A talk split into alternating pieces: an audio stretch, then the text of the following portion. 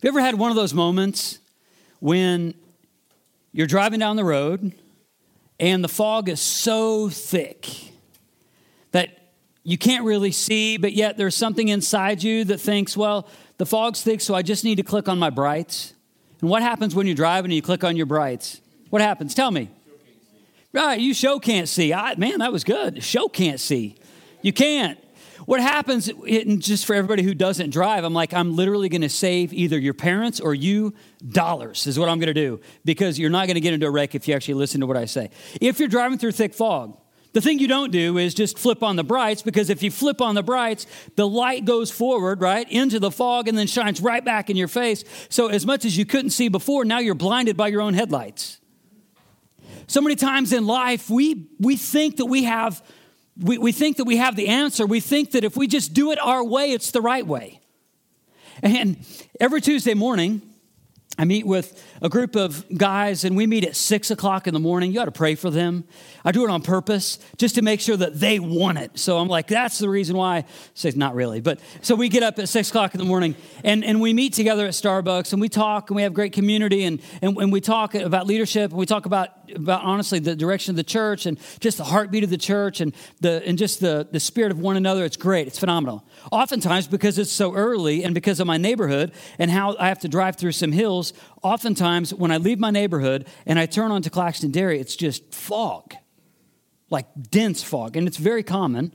I don't know why, but it's just it's just so common. So eh, for me, I'm driving through this dense fog, my tendency every time is just to flip the brights on, and I'm like, duh, of course it's not gonna work. Light hits the fog and it bounces right back in my face partially blinds me and then i take the take the brights off and then i do what you do in the fog you put your face right up to the windshield right that's what you do. As if, as if that, that one foot of difference is going to make all the difference in the world, but it's clearly not.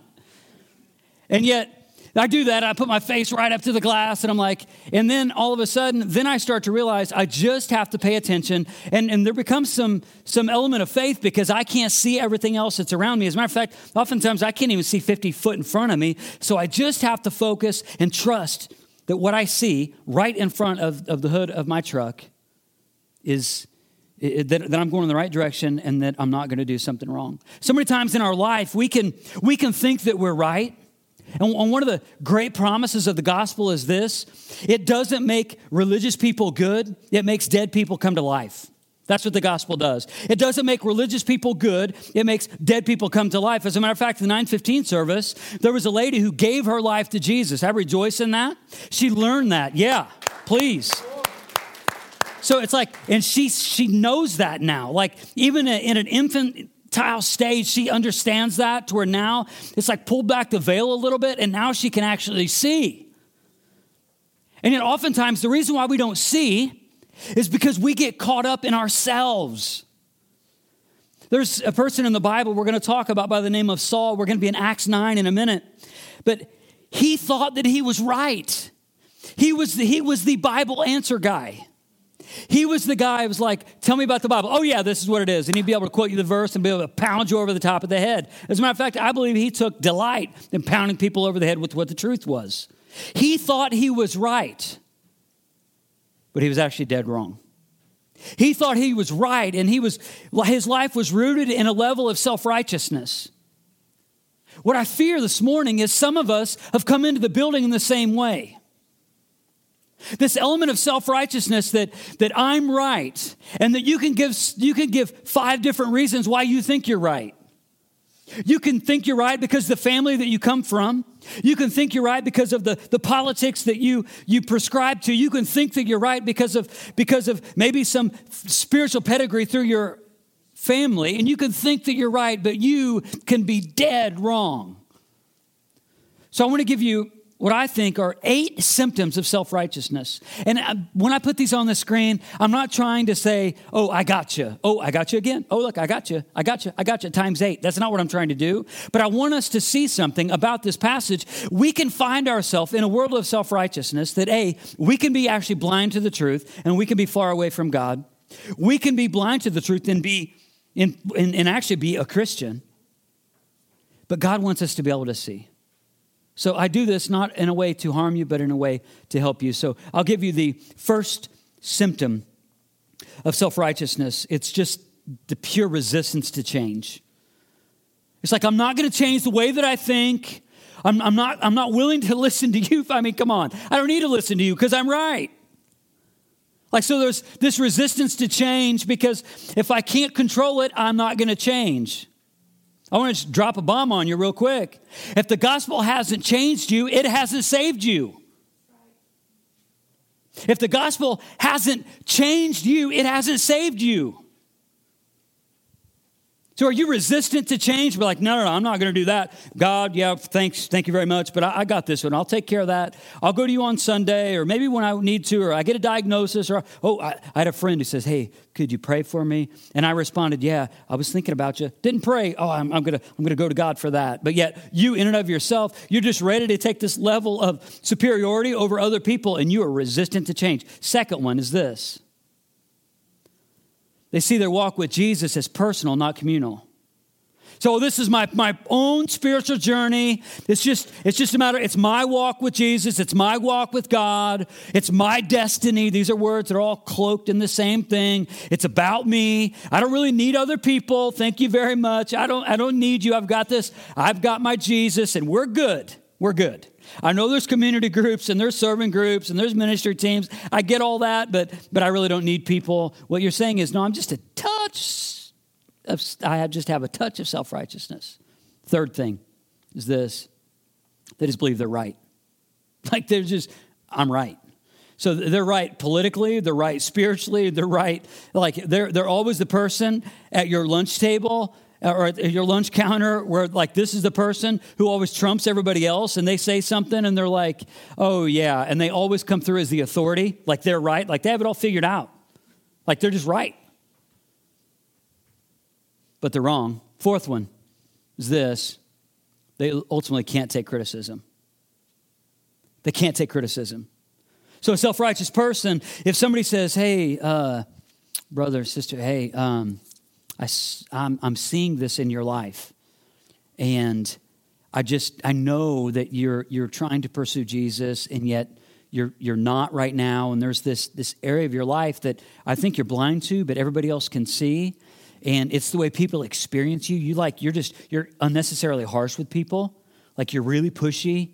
Um, and if that person, if you if you're self-righteous, you can't take that criticism. You say, thank you very much. You push everybody else away. I've got this. I don't really need you. I'm still, remember, I'm on my own personal journey. It's a matter of my walk with Jesus. They ultimately can't take criticism.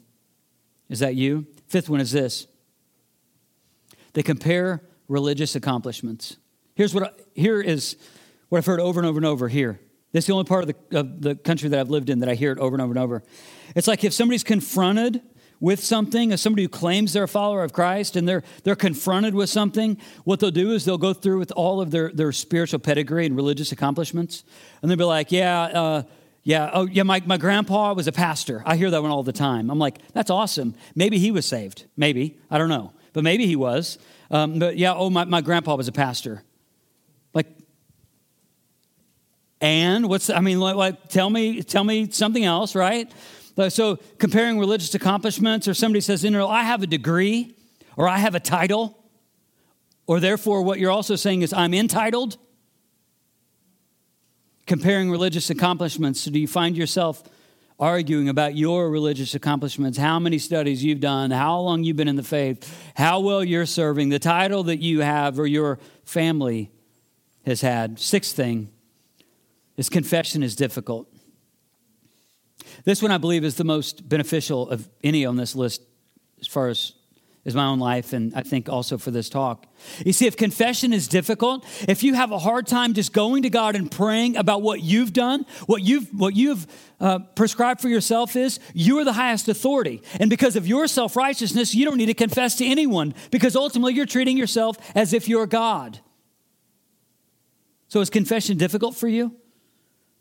Like, ah, just, I'm just not comfortable with admitting my faults to God or anyone else. Then maybe because you have a touch of self righteousness. Seventh thing is they pounce on others' mistakes. They just pounce on others' mistakes because they're not willing to have other people speak into them. What they become is they are the they are the angry Christian. That's who they are. They're angry about their own walk with God, and yet they take it out on everybody else, and it's rooted in a matter of self righteousness. So they're willing to just pounce on other people's mistakes, but don't you dare talk about mine. So they'll just pounce on other people. But like they'll, somebody, they'll see somebody fail and be like, "I told you about that." Oh, my kids are. You know what? Because they're not in church. Or my marriage is on the rocks. I know it's because, like, how about some grace, right? So if, if you are experiencing people, or if people experience you like that, it's because there's some self righteousness there. And then last on my list, it could be more. They ultimately just live out of their accomplishments. Remember, they're, they're trying to, in essence, work their way to God. So they have to compile accomplishment on top of accomplishment on top of accomplishment on top of accomplishment on top of accomplishment. It's, it's, it's almost as if the fallen nature within them is saying, if I just try hard enough and I try a little harder and yet a little harder and a little harder and a little harder and I just work a little harder and I, and I do this just a little bit more and a little bit harder, then eventually I'm going to be one with God. Self righteousness does that. We're going to see a gentleman by the name of Saul, who I think his life was just so evident of the change that happened in his life to see the before and after. And what we see in him at, at the beginning of his story is this element of self righteousness. And unfortunately, he had the pedigree. He, he was well trained. He came from a great family. He actually was part of a, specific, there were two main, like the big theological schools. He came from one of them. So it's like it was the, the Yale and Harvard, Princeton of the day. It's like if you say if you say you came from that school, it's like people sat back and said, Oh, like when he would come into the room, people would accept him as the authority. And it all gone to his head because nothing was in his heart except self righteousness. So let's see how those walls break down. Acts 9, 1 through 19. Continuing on in this series, we're going to take this, uh, we're going to take this message all the way through the 19 verses. And I'm going to I'm going to explain every word of those 19 verses. I I estimate this is going to be a three hour message. Um, hope you had some caffeine. No, we're going to actually take this just a couple verses at a time as we work through this. But I want to draw some things that I believe um, that we can see that changed within Saul and that perhaps needed change within us. So we'll go through verses 1 and 2 Meanwhile, back at the ranch, oh, that's not what it says. Meanwhile, Saul was still breathing out murderous threats against the Lord's disciples. He went to the high priest and asked him for letters to the synagogues in Damascus so that he that if he found any there who belonged to the way, whether men or women, he might take them as prisoners to Jerusalem. So it's like while the church is growing, we're going to see actually by this point that the, the church is actually has thousands of people already. Like things are moving. People are getting saved. People are getting dunked. There's amazing things happening. There's some healing that's happening, miraculous healing. The Holy Spirit's coming down doing stuff. It's like people are scratching their head and they're like, how in the world is this possible? And it's like people just gave ultimately the, you know, the, the vacation Bible school little kids answer. Jesus. Like they had no idea what to say or even how to explain what they ex- were experiencing. And while all these awesome things were going on with the church, the people that are redeemed of God and they're radically being saved and their lives are being just turned upside down and things are going so awesome for them. Meanwhile, back at the ranch, Saul is whispering out murderous threats against the Christians. So we see in verse 1 and 2, Saul had gone out and asked for permission from the high priest, and he's like, Hey, would it be okay if I travel all around the land and seek out men and women who call themselves followers of the way? And if I find these followers of the way, can I throw them in prison? The high priest is like, Absolutely. Sure. So now he's just on this rampage of absolute hatred hating Christians. And this is what we see about his story. We see from other passages that he was a Pharisee. That means he knew the Bible better than any of us. like memorized stuff, like, but what he missed in the middle of that, he missed what Jesus said were the, the first and second greatest commandment to love God and love other people. Like he just missed it. But he thought he was right. He thought he was, listen to me, church, he thought he was doing God a favor by cleaning up all these heathens, all these people of the way. He thought he was doing God a favor. So many times we think we're doing God a favor when we go out and say harmful things to people who aren't even Christians. And we're like, well, I'm just doing God's job for him. No, he's not. You see, he, Jesus Christ was the full embodiment of grace and truth. He doesn't need you wielding a bat, beating other people who are not followers of the way over the head to prove that you're more right. Instead, what we ought to do is what the early church did. They had a way of not being above everyone else, but being with people. Being with people. Acts 2, go to the left in your Bible. I want to read a couple passages outside of our main passage. I don't know if I'll get to all of them. You know, it's always, it's always, it could go either way with me, so we're just going to roll on if that's cool with you. I know the destination, but I didn't get a map, so we're just we're rolling. That's what we're doing right now, in case you wondered. Acts 2:41 says this. This isn't going to be on your screen. It says, "Those who accepted his message, that means uh, the message of ultimately the message of Jesus, by faith in Christ, they placed their, their faith, their, their life in, in faith in Christ. They were baptized. That means they were dunked. They weren't sprinkled. They weren't whatever. They were dunked. They were immersed and about 3,000 were added to their number that day. That's quite a revival, is it not? Like three grand. That's a big deal. Like, yeah, this happens, boom, God shows up, we're saving 3,000 today, boom, here. I mean, obviously, I think some of that's lost in translation nowadays because we see these great revivals and we hear the, the things that Billy Graham has done and stuff like that, but they didn't have the platform that we have now. So when 3,000 people in this small agricultural area get saved, the people come from miles and miles and miles around to come in to hear the message of the gospel of Jesus, and people are getting saved, it's a really big deal.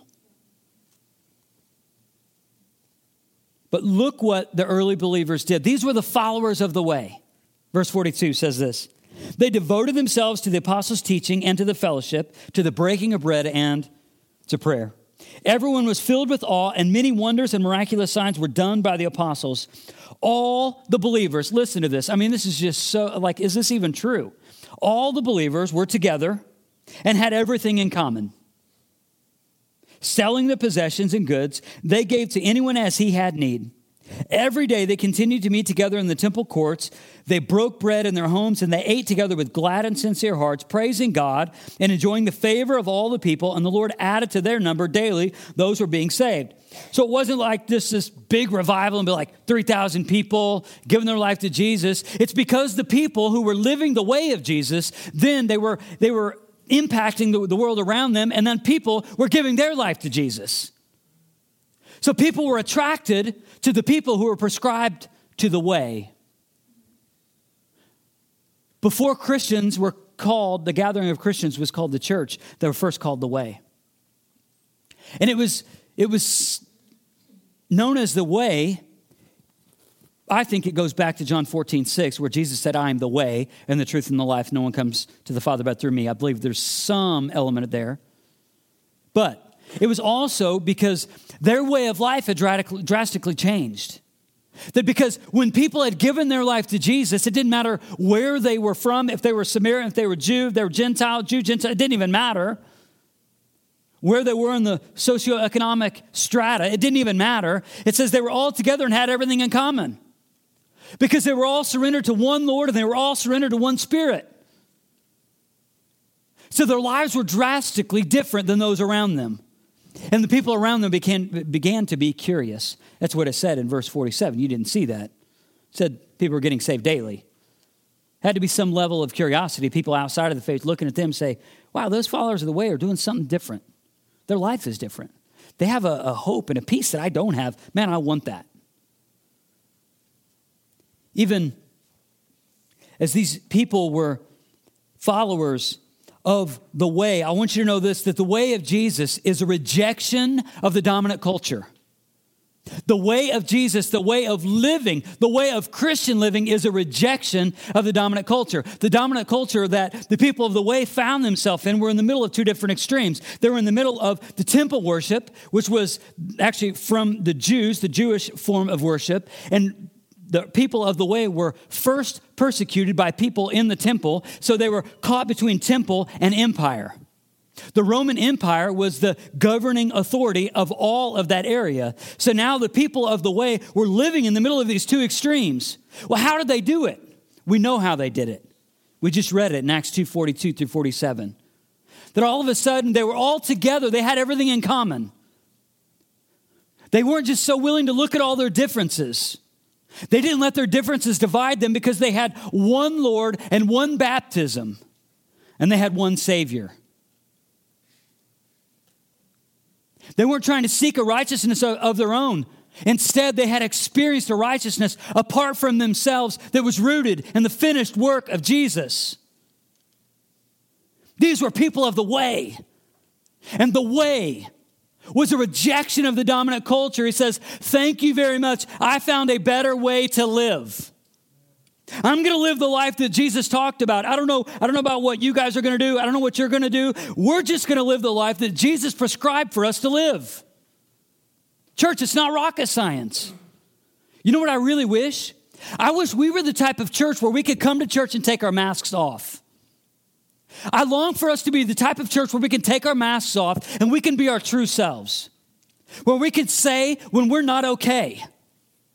I long for the day when, even outside of community groups, I know this happens in groups, but I long for the day where we would gather in this place and we don't have to have all this pretense that our life is perfect because we're simply inside of a church. I long for the day when we can be real with one another. I believe that the early church was real with one another because there's no way that, that the people of the way can thrive in the middle of the temple and the empire without some level of vulnerability. That's what I want for us. What I want for you is, is to not just run out of this building after a service is over and think, I've got something better to do. What I want for you is to have fellowship like the early church. I want you to be people of the way and not just people who get out of the way.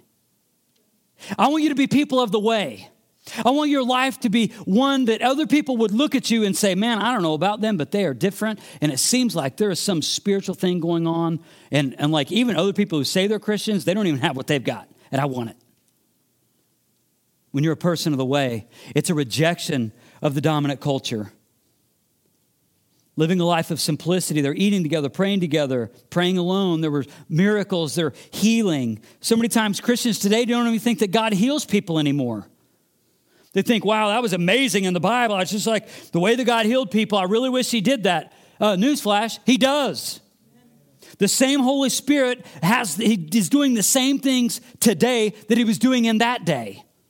We just need spiritual eyes to see it. That's another message. Let's go to verse 3. As he neared Damascus, just so we're caught up, that's about six days and nights. It's a little journey. Suddenly, a light from heaven flashed around him. He fell to the ground and heard a voice say to him, Saul, Saul, why do you persecute me? Who are you, Lord? Saul asked. I am Jesus, whom you're persecuting. Now get up and go into the city, and you will be told what you must do. The men traveling with Saul stood there speechless. They heard the sound but didn't see anyone. Saul got up from the ground, but when he opened his eyes, he could see nothing. So they led him by the hand into Damascus. For three days he was blind, and he did not eat or drink anything. We don't know that he was hangry, but he might have been. I probably would have been. What we do know is this story, or a similar story, different details is told three times in the book of Acts. We see it here in Acts 9, it's also in Acts 22, and it's also in Acts 26, where Saul goes back and he uses this testimony to share the, to share the gospel with other people. He was like, no, no, no, I was this way and now I'm this way. Yeah, yeah, I was the one whispering and shouting murderous threats against the Christians. I'm that guy. But he says, I was that guy, but now I'm this guy. And one of the things he says in Acts 26 and verse 14, I think it even speaks a little deeper into what we just read. In the account in Acts 26, this is how it's recorded through the historian Luke. He says, Saul, Saul, why do you persecute me? It is hard for you to kick against the goads. Full confession, for years I had no idea what a goad was. I, I, I literally thought like a goad was like a spiked plant. I was like, ow, ow. I just, I, did, I didn't get it. I really had no idea. It was almost like, a, in, in my mind, I had like a yucca plant. I don't know. I'm weird. It's okay. Just call it. I'm weird. Like I had no idea what that was. So then a goad, literally in their day, would be like a rod that would have a, a metal tip on the end of it, or a, certainly a point to it. And uh, somebody who was herding cattle, they would goad the cattle, so they would just they would prod the cattle just a little bit, right? Animal rights activists, just relax, okay? Relax. I don't, I don't know. No animals were hurt in the middle of this story. Now, when it happened, I have no idea. But right now, they're not. So relax. It's like there was this this this goading, and they would say, "Oh, you need to go that way," and they would goad them, and they would just give them just a just a touch. Whoop, we're moving on. We're going. Oh, we're supposed to go that way. So when Jesus says to Saul, he says, "Saul, Saul, why are you persecuting me?" And look at how Jesus says this in this definitive statement. It is hard for you to kick against the goads. It is hard for you to kick against the goads. It's as if Jesus is saying is why do you keep kicking against my prodding? Why do you just continue to kick against? And think about, think about this in what I just told you that it's, it's a rod with a pointed end, whether it's metal or wood, and, and, and that. So think about what, what Jesus is saying to Saul, and, and they would both know what this is, of course. Like, why are you kicking against this? Like, it just doesn't make any sense. The only person who suffers, Saul, is you. Christian, when you kick against God's promptings, the person who suffers is you. When you kick against the, the obedience that Christ brought to mind last week, that you, you were so glad that I preached that message, and then that, that was a week ago, so now you don't have to do what you believe what God was leading you to do, right? Remember that one? Remember what came to mind and you haven't done yet? Anyone? Anyone? Thanks for not being honest. You know, I mean, I know there's somebody, certainly. It's like the thing that God was prompting or goading you to do. He's like, yeah, hey, here's what I want you to do. You're my child. You're part of the family of God. You're, you're, you're part of the crew. All right, so here's what I want you to do. I want you to go that way. I just want you to obey and do this. I want you to go there. I want you to go to your workplace. Instead of just hiding your faith, I want your, your faith to be public because we talked about that. And what God is goading you to do. And He says, hey, go do it. Go do it. Go do it. Go do it. What Jesus is saying to you and I is, it's hard to kick against the goads. And we suffer. And we suffer. We suffer.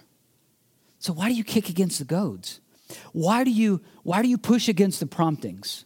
Why is it that you have so much bitterness in your heart and hatred in your heart for that one person and every time God says you need to forgive them you're like nope and then you create this, this history lesson in your mind as to why you should never forgive them.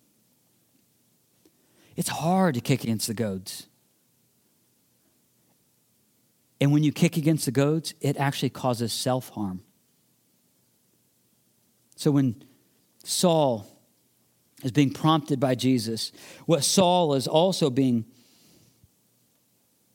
I think in the middle of this, there's several things that Saul would have known. He's prompting against the, the goads of the Old Testament because Saul would know the Old Testament, but, but his self righteousness blinded him to the truth. And so he had all of these things in the Old Testament that, that, he, that were pointing to Jesus. And all of those, I believe, if you look at the Old Testament, they're goads to lead you to Jesus. And those were things that he was kicking against. He's like, I just don't want to give up control. C.S. Lewis explained the goads by a couple different metaphors. He said that when God goads someone to salvation, it's like a master fisherman luring in his fish. I know nothing about that. I am like not even qualified to be an amateur fisherman. I'm terrible at fishing. But he also said it's like a cat chasing a mouse or a, a pack of hounds chasing a fox. Or a divine chess player outmaneuvering his opponent. Today, you could be God's opponent. You could have a level of self righteousness where you think, no, I'm on God's side. You could be God's opponent. years ago, I learned how to play chess when I was a kid, and I never learned how to play chess. Like some of you would own me in chess. Like some of you are like, you know, you're, you're, plotting like three or four moves out. I'm like, so not that guy. I'm like, yes, it's a pawn. I can move once, unless I can go. I can go twice. Certain circumstances, I can do that. Right? Oh, bishop going diagonally. I've got. Am I right so far? It's been a long, thank you. It's been a long time since I played chess. That's the end of my chess knowledge. Good, the end. So, um, so when I learn how to play chess, I don't think steps ahead. I just think of, okay, this is what I can do now. But so if we play chess and you know how to play, you'd be able to just destroy me every single time. And ultimately, what happens when I play chess is I run out of moves and then I become cornered until my opponent says, What? Checkmate. What I found is there's so many times in my life where I, I, am trying to do my own thing, but I'm actually working myself in a corner, and perhaps God has worked me into that corner. And when God's checkmate is given to me, it's actually the best grace for me because I'm all out of moves. Because I can't control it anymore. Because my self righteousness isn't good enough anymore. Because when I compare my self righteousness in light of Christ's righteousness, there's a big difference. And one leads to death and one leads to life. Because the gospel doesn't make religious people good, it makes dead people come to life. So many of you are caught up in this religious way of living. And you've been taught it and you've been shown it. And you grew up here. And unfortunately, look at me, please, you could be blind to it. You can be blind to it. You know what burdens my soul as your pastor? The thought that many of you believe that you're Christians and you're not. The thought that many of you think, well, I grew up in the South and I know a couple Bible verses, but I just want you to know knowledge doesn't equal salvation. It doesn't. And some of you have been living in this idea of knowledge, and you've been basing and building up this level of self righteousness, and you are God's opponent. You are God's opponent. My hope is that today would be your checkmate. That you would stop running, stop controlling, stop pushing back, and for the first time, truly surrender and say, God, I'm sorry for making a mess of things. I'm sorry for trying to be you know, I'm self righteous because I come from a culture where we just we need to just rely upon ourselves. In other words, what you're saying is, God, I'm self righteous and I'm proud to be self righteous. What would life be like if that went away? Where you stop pretending that this became a place of vulnerability and honesty. That you could literally just take the mask off and be like, hey, peekaboo, this is the real me. This is the real me. Maybe for you, maybe today is the kind of the taking the mask off where you came into this place thinking, I'm a follower of Jesus, and you gave me all this religious pedigree as to why you are, but now you're finding out that's actually your self righteousness. That's not Christ righteousness. That you've been simply trying to base your salvation on a bunch of data, facts, and information, but you haven't been changed. I want you to know something. If the gospel has not changed you, it hasn't saved you. It just hasn't. That's what the gospel does. When somebody gets saved, it's not that you just you have your heart that you want and then you give Jesus this little part of your heart and be like, "Jesus, open the eyes of my heart, Lord, and come right here." Right? That's not how it works. When Jesus comes into a heart, he rips out your old heart because it's dead. And then he puts one that's alive in you and it's alive with the spirit of God. That's what he does. This is not some feel good message. You probably figured that out so far, right?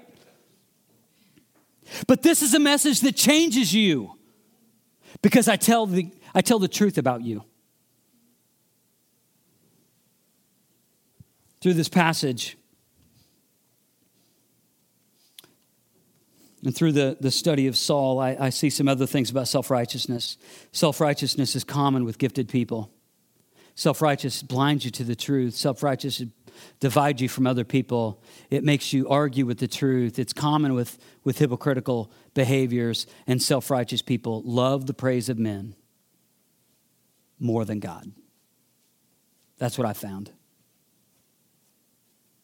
Saul's life had every one of these. Every one of these. Perhaps you do too.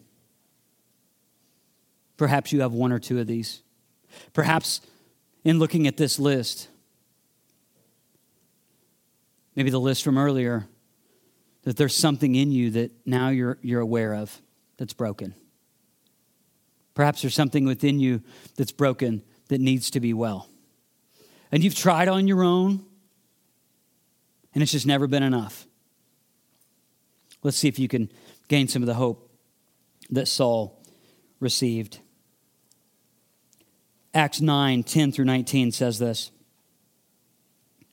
In Damascus, there was a disciple named Ananias. The Lord called to him in a vision. Ananias, yes, Lord, he answered.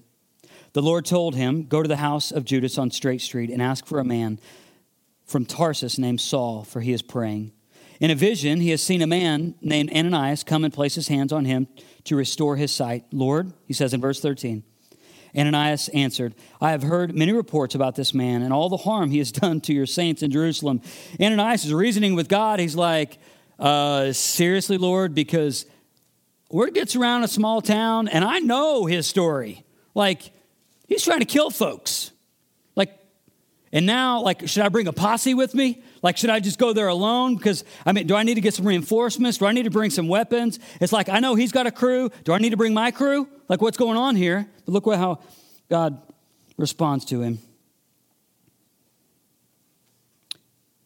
Verse 14, and he has come here with authority from the chief priest to arrest all who call on your name. He's fearful Still, verse 15, but the Lord said to Ananias, Go. This man is a chosen instrument to carry my name before the Gentiles and their kings and before the people of Israel. I will show him how much he must suffer for my name. Then Ananias went to the house and entered it, placing his hands on Saul. He said, Brother Saul. Wow. So he went from, I'm fearful, an enemy of the gospel, and now he's actually calling Saul brother. Wow. The Lord Jesus, who appeared to you on the road as you were coming here, has sent me so that you may see again and be filled with the Holy Spirit. Immediately, something like scales fell off Saul's eyes, and he could see again. He got up and, and was baptized. And after taking some food, he regained his strength. Wow. How things change when Christ becomes the center of your life. How the facade of self righteousness just isn't satisfying anymore when you get to a place of surrender. Oh, how things change when, when a man or woman, a boy or girl, fully gives their life to Jesus. Things change from the inside out. Saul, what we see from another passage, I'll just read this to you. This comes from Philippians 3 4 through 9. This is what Saul says in later years. I told you where he started, self righteous. Uh, we're going to see a little bit of his pedigree even in this passage, like where he starts, but then we're going to see where he finishes. And perhaps his story would be like yours. If anyone else thinks he has reasons to put confidence in the flesh or self righteousness, I have more. Circumcised on the eighth day of the people of Israel, of the tribe of Benjamin, the, a Hebrew of Hebrews, in regard to the law, a Pharisee, as to zeal, persecuting the church. As for legalistic righteousness, faultless. He's like, I owned it. Like, I invented the game, I perfected the game, I was the authority. I had all the religious stuff down. But in verse 7, he says this But whatever was to my profit, I now consider loss for the sake of Christ. What is more, I consider everything a loss compared to the surpassing greatness of knowing Christ Jesus my Lord, for whose sake I have lost all things. I consider them rubbish. He's like, I consider them trash. They have no value to me anymore. That I may gain Christ and be found with him, not having a righteousness of my own that comes from the law, but that which is through faith in Christ, a righteousness that comes from God and is by faith how things change. So, what happened when he is starting his, his journey, persecuting people of the way, shouting out murderous threats, throwing Christians in prison. In that day, to now later in his life, and he's writing this letter to a church in Philippi and he's trying to encourage them. They needed some encouragement. And he's writing this letter and he's like, Everything that I did, I consider it trash. Everything that you're trying to base your righteousness on, I've, I've so much more. What happened between then and now in his life? Jesus. That's what happened. Jesus. But he learned what, what you and I have to come to grips with. There's going to be a day, whether it's in, in this life or after you, you pass out of this skin and then you're, you're being judged by God alone on the merit of your righteousness, which is no righteousness. But there's going to be a day where we all have to come to this reality. And how about we just embrace this reality right now? How about we just embrace this reality that maybe I came into this place with the level of self righteousness and I've been trying to do this whole thing my own, on my own. I've been just trying to rock through this Christian life and I've been just trying to be a morally good person, hoping that one day God would look at me and say, Good job. You are so much better than everyone else. I mean, there, there's, there was the way through Jesus, but I, I'm going to create a different way for you because you are so good. If that were possible, Saul would have been let in. on his own self righteousness. Maybe today is God's checkmate for you. That you stop squirming. You stop trying to live a life on your terms, but you finally come to a place of surrender. I want to give you a chance to respond to this message. I invite you to stand with me.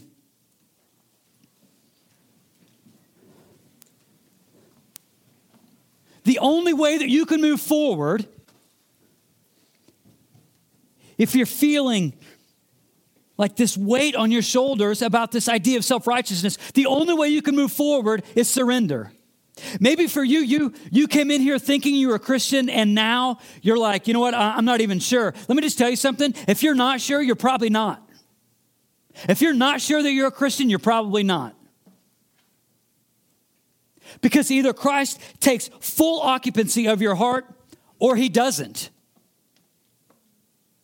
That's just the truth. So you may come into this place thinking, you know what, I'm good because I'm morally good. And now you found out that you're actually spiritually bankrupt, that your righteousness just doesn't quite cut it. So maybe today is the place of surrender before God and say, God, I am so sorry. I've been so blind to myself. I've been blind to the gospel, and I want to see. I want to see and I want to experience your goodness in my life. God, I want my life to, to be one built on your righteousness. Maybe for you, as we just pray together, maybe you just need to say, God, I am sorry for making a mess of things. I'm sorry for trying to, to build up these, these walls of these just these platforms of self-righteousness to be okay with you. I'm sorry. I now I know that it's not good enough. And you need to surrender it to Jesus. Even in this moment, God, I just know that maybe you're drawing somebody right now and they need to come forward. They need to make it public. They need to just take the mask off and stop being fake. And they need to admit that they're not okay. And God, I pray that you would draw them to the front. God, they don't need to escape to the back, they need to come to the front. They need to own it before this, this community of believers. They need to own it before you. And they need us to maybe even come forward and accept salvation and say, I'm not ashamed of the gospel of Christ. I want it to change me. I want to surrender. The way to gain victory in the Christian life is by surrendering to Jesus.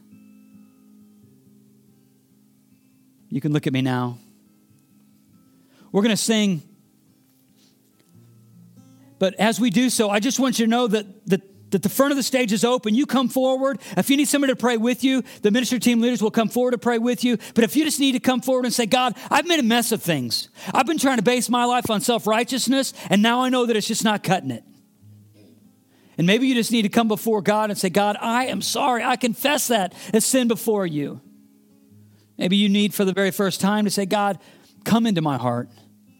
Take control of my life. Take it all. My righteousness is no righteousness. I'm going to pray again. If you if you want to come to the front and pray, please come to the front and pray. Don't let your self-righteousness keep you in the seats. Let's pray together. Father, we come to you today. We pray under, we pray in, we pray through the matchless name of Jesus. Not only is Jesus a banner of truth, He's the grace we need. Father, in this moment, I, I just sense that, that somebody, perhaps a lot of people, need to give it all to you. And Father, I pray that in this moment, God, that you will help them in their time of need, that you meet them right where they are, Lord, that you will teach them that once they receive the gospel, that there's no shame, that you take the shame away.